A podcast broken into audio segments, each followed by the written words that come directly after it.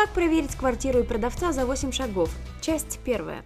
А, Меня зовут Туманова Оксана, я являюсь экспертом на рынке жилой недвижимости, опыт работы более 12 лет. Так как э, покупка квартиры это достаточно дорогой объект, э, то есть эта цена обычно несколько миллионов, учитывая сейчас цены выросли на рынке недвижимости, и покупка дорогостоящая получается. Поэтому, естественно, ее нужно проверить, чтобы не попасть в неприятную ситуацию и не остаться без денег и без квартиры. Шаг первый. Проверяем паспорт. Первое. Нужно посмотреть, не истек ли или не истекает ли в ближайшее время срок паспорта. Такое часто к сожалению, случается. Второй момент. Нужно обязательно посмотреть а, семейное положение. Есть ли штамп о браке или а, штамп уже о разводе. Так как вышел у нас недавно закон о том, что э, штампы эти, скажем так, не будут э, стоять в паспорте, тут возникает вопрос, как определить вообще в браке или не в браке продавец. А, так как риски могут быть какие? Например, а, если объект был недвижимости куплен в браке, то есть это совместно нажитое имущество, но оформлено на одного из супругов. Например, на мужа оформлено, жена а, не участвовала, получается, в собственности то таким образом нужно а, согласие супруги на то, что она дает согласие на продажу объекта недвижимости, и претензий в будущем иметь не будет. Соответственно, если вдруг штампа нет, а, то есть вы это не проверяете моменты и думаете, что вот собственник не в браке, все как бы хорошо, то а, после перехода права собственности, например, его жена узнает, что ну, там, квартира или какой-то другой объект недвижимости продан, а она вообще не хотела этой продажи. Соответственно, через суд эта сделка разворачивается. Желательно, конечно, сначала вопрос задать в лоб продавцу, в браке, не в браке. Ну, как минимум, по реакции вы поймете, ну, как бы человек вам правду говорит, либо нет. А, второй момент а, попросить сведения, вот на последней странице паспорта там идут сведения предыдущего паспорта. То есть можно а, по предыдущему хотя паспорту посмотреть, может быть, в предыдущей версии там стоял штамп. И как а, ну, самый, наверное, оптимальный вариант – это просто прописать обязательно в договоре купли-продажи пункт о том, что со слов продавца, то есть что э, он подтверждает, что он не в браке, и в случае возникновения рисков, соответственно, это будет его ответственность. Либо можно подстраховаться, э, взять заявление у нотариуса о том, что он э, подтверждает свои слова, что он не в браке. То есть это как бы нотариальный документ, он больше, конечно, будет иметь вес. Шаг второй. Проверяем наличие несовершеннолетних детей. Посмотреть обязательно графу там, где есть дети, посмотреть количество детей и дату рождения детей, чтобы понимать, использовались ли ну, или могли использоваться средства материнского капитала. В случае, если в сделке использовался материнский капитал, то обязательно нужно уточнить, чтобы несовершеннолетние собственники были наделены долями. Иначе может быть риск, что в будущем они подадут в суд и сделку признают недействительной. Э, для того, чтобы выйти на сделку, а там, где использовался мат-капитал, либо собственники, дети, э, нужно обязательно разрешение органов опеки. И там ситуация происходит не просто они дают разрешение на продажу данного объекта, то есть э, родители должны в каком-то другом объекте, неважно, покупают они, или у них есть какой-то объект недвижимости, или у родственников, они должны выделить доли пропорционально тем, которыми дети владеют на данный момент в объекте.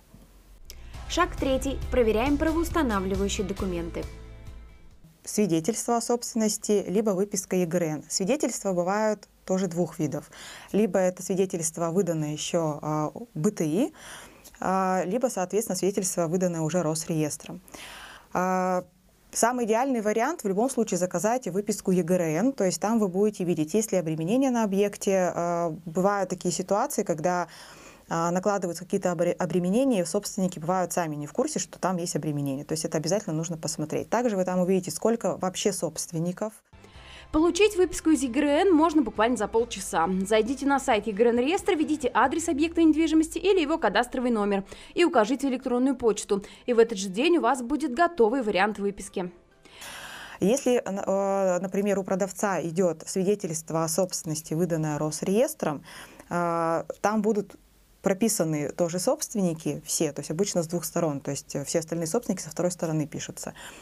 А, но насчет обременения, оно может, например, там не быть, а на самом деле оно уже, например, в Росреестре есть. Или наоборот, там может быть обременение, но, например, его погасили, э, получается, выписку ЮГРН свежую не заказали, у них там будут все эти обременения. По факту его не будет. Поэтому здесь обязательно заказываете выписку ЮГРН. Если свидетельство было получено в БТИ, э, то выписку ЕГРН вы заказать можете, но она будет пустая. Там будут только ну, технические характеристики объекта, так как в базе Росреестра сведений о собственниках нет. Тогда вы идете в БТИ, заказываете выписку наподобие ЕГРН, но она называется справка принадлежности. То есть там будут точно так же прописаны обременения, собственники и документы основания. Шаг четвертый. Проверяем документы основания. А далее вы проверяете документы основания, то есть вам нужно понимать, на основании чего приобретен объект. Самый, наверное, оптимальный вариант – это купли-продажи, потому что там все прозрачно, все понятно. Вот купили за такую-то цену, продаем, все. А, риски обычно возникают по договорам приватизации, а, дарения и наследству. Пройдемся по порядку. По договору приватизации, то есть нужно понимать, все ли, собствен... ну, все ли люди, прописанные на тот момент, на момент приватизации, были наделены э, долями в объекте, либо были отказы нотариальные. То есть это нужно обязательно. Потому что если вдруг по каким-то причинам а, кого-то обделили, ну, ситуации могут быть всякие, человек отсутствовал, жил в другой стране, что-то еще, а, и, ну, либо это был ребенок, который, например, не знал о нарушении своих прав, а потом в какой-то момент вырос и понял, что его обделили. Соответственно, есть сроки исковой давности, и если неправильно воспользоваться, то можно, грубо говоря, точно так же обратиться в суд. Здесь обязательно нужно смотреть развернутую форму 40 на момент а, приватизации. То есть и понимать, прям по каждому пройтись а, прописанному, кто что получил, либо отказался, то есть и так далее. И договор э, наследства, то есть тут тоже бывают интересные моменты, когда также бывает часто, когда люди живут в других странах, родственники бывают между собой, у кого-то теплые отношения, у кого-то очень такие, скажем, холодные, и человек бывает через какое-то время уже, когда в права наследства другие родственники вступили, он узнает, что человек вообще умер. И таким образом он тоже, если сроки исковой давности не вышли, он также может обратиться с иском в суд о том, что его права нарушены. Хотите больше знать о недвижимости, смотрите наше экспертное интервью о тонкостях покупки и продажи жилья, о том, как просчитывать риски и как правильно проверять документы.